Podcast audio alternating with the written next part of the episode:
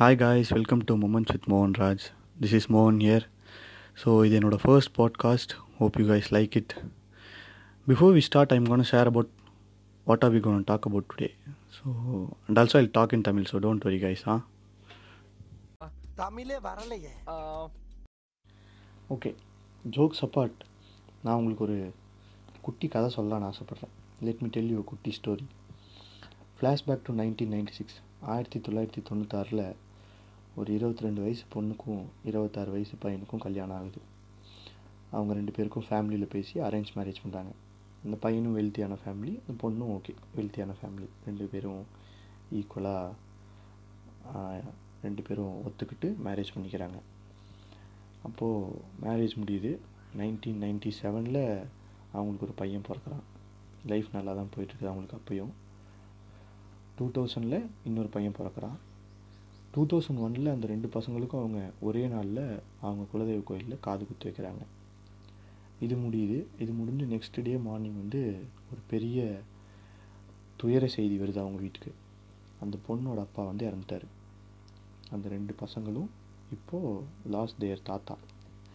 So இப்போ இந்த twenty two year இப்போ டுவெண்ட்டி செவன் இயர் இருக்கும் அவங்களுக்கு. Twenty seven year old woman என்ன பண்ணுறதுன்னு தெரியாமல் சோகமாக இருக்காங்க.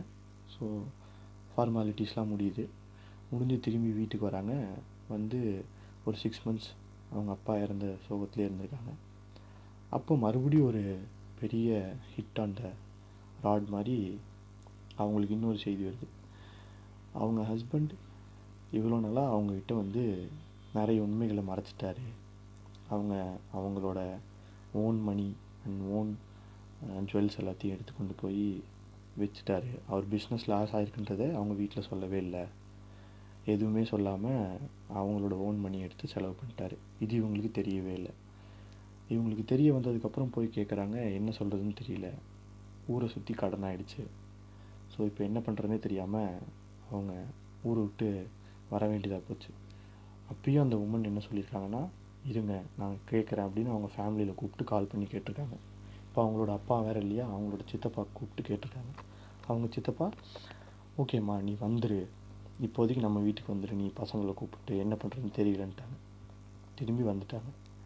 இவங்க வந்ததுக்கப்புறம் இப்போ அந்த அந்த அவங்களோட ஹஸ்பண்ட் வந்து கான் கான்னா தொலைஞ்சு போயிட்டார். எங்கே போகிறேன்னு தெரியாமல் தலைமறைவாயிட்டார். ஸோ இப்போ அவங்க வந்து மூணு ஆல்மோஸ்ட் ஒரு மூணு மாதம் அவங்க அம்மா வீட்டில் இருக்கிறாங்க. எல்லாம் நார்மலாக இருக்குது மறுபடியும். நார்மல்னால் நீ வந்து அவங்க ஃபேமிலியிலலாம் திட்டுறாங்க. உன்னை வந்து ஏமாற்றிட்டா நீ இது கூட தெரியாமல் இருந்திருக்க. போச்சு உன் லைஃப் நீ தொலைச்சிட்ட அப்படின்னு. இதெல்லாம் இங்கே நடந்துகிட்டே இருக்குது. இந்த பக்கம் இவர் வந்து எங்கே போனார்னு தெரியல. தேடிட்டுருக்காங்க. பசங்களும் என்ன பண்ணுறதுன்னு தெரியாமல் இங்கேயே அவங்க பாட்டி வீட்லேயே ஸ்கூல் ப்ரைமரி ஸ்கூலில் சேர்த்துட்டாங்க. சின்ன பையனை பெரிய பையனை வந்து ஸ்கா கவர்மெண்ட் ஸ்கூலில் சேர்த்து விட்டாங்க. அவங்களும் அவங்களோட லைஃப்பில் அடுத்தடுத்து பண்ணலாம் என்ன பண்ணலான்னு போயிட்டுருக்காங்க. இப்போது அவங்க வந்து ஒரு விஷயத்த ரியலைஸ் பண்ணுறாங்க எல்லாரும் அவங்கள இவங்க ஃபேமிலியில் அந்த பொண்ணோட ஃபேமிலியில் திட்டுறாங்க. நீ வாழா வெட்டியாக வந்துட்ட? நீ வாழா வெட்டியாக வந்துட்டேன்னு.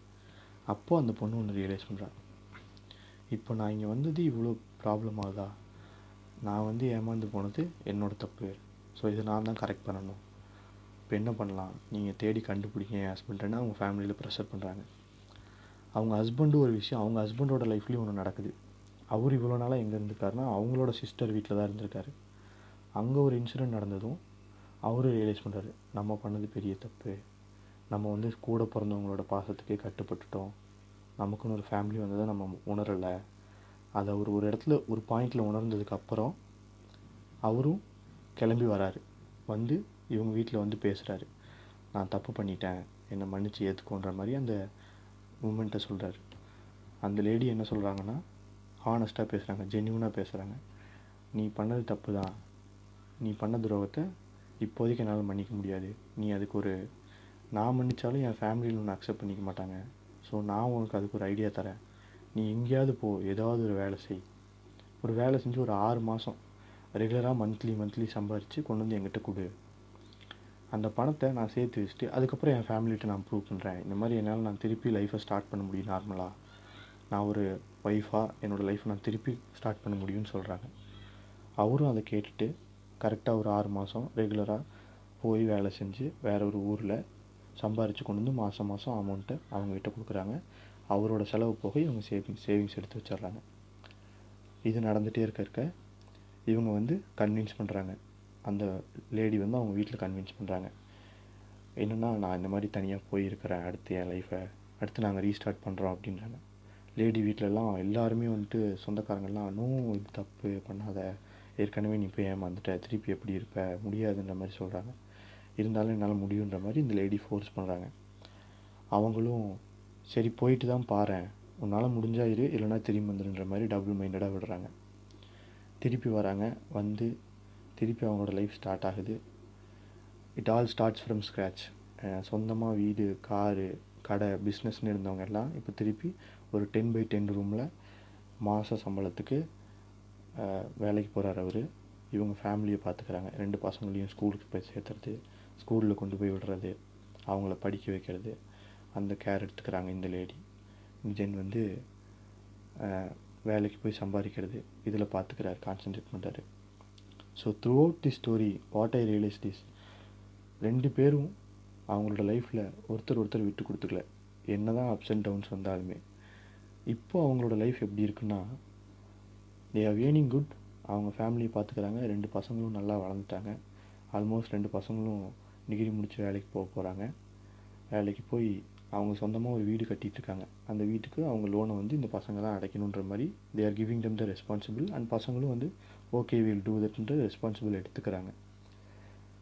இந்த ஸ்டோரி ஃபுல்லாக கேட் பார்த்தப்போ எனக்கு ரியலைஸ் ஆனது என்னென்னா whatever it may happen to your life you should not give up on life and moreover உங்களுக்கு பிடிச்சவங்க ஒரு தப்பு பண்ணிட்டாங்கன்னா அதை நீங்கள் அக்செப்ட் பண்ணி தான் ஆகணும். ஆமாம் பண்ணிட்டான். இருந்தாலும் எனக்கு அவனை பிடிக்கும்.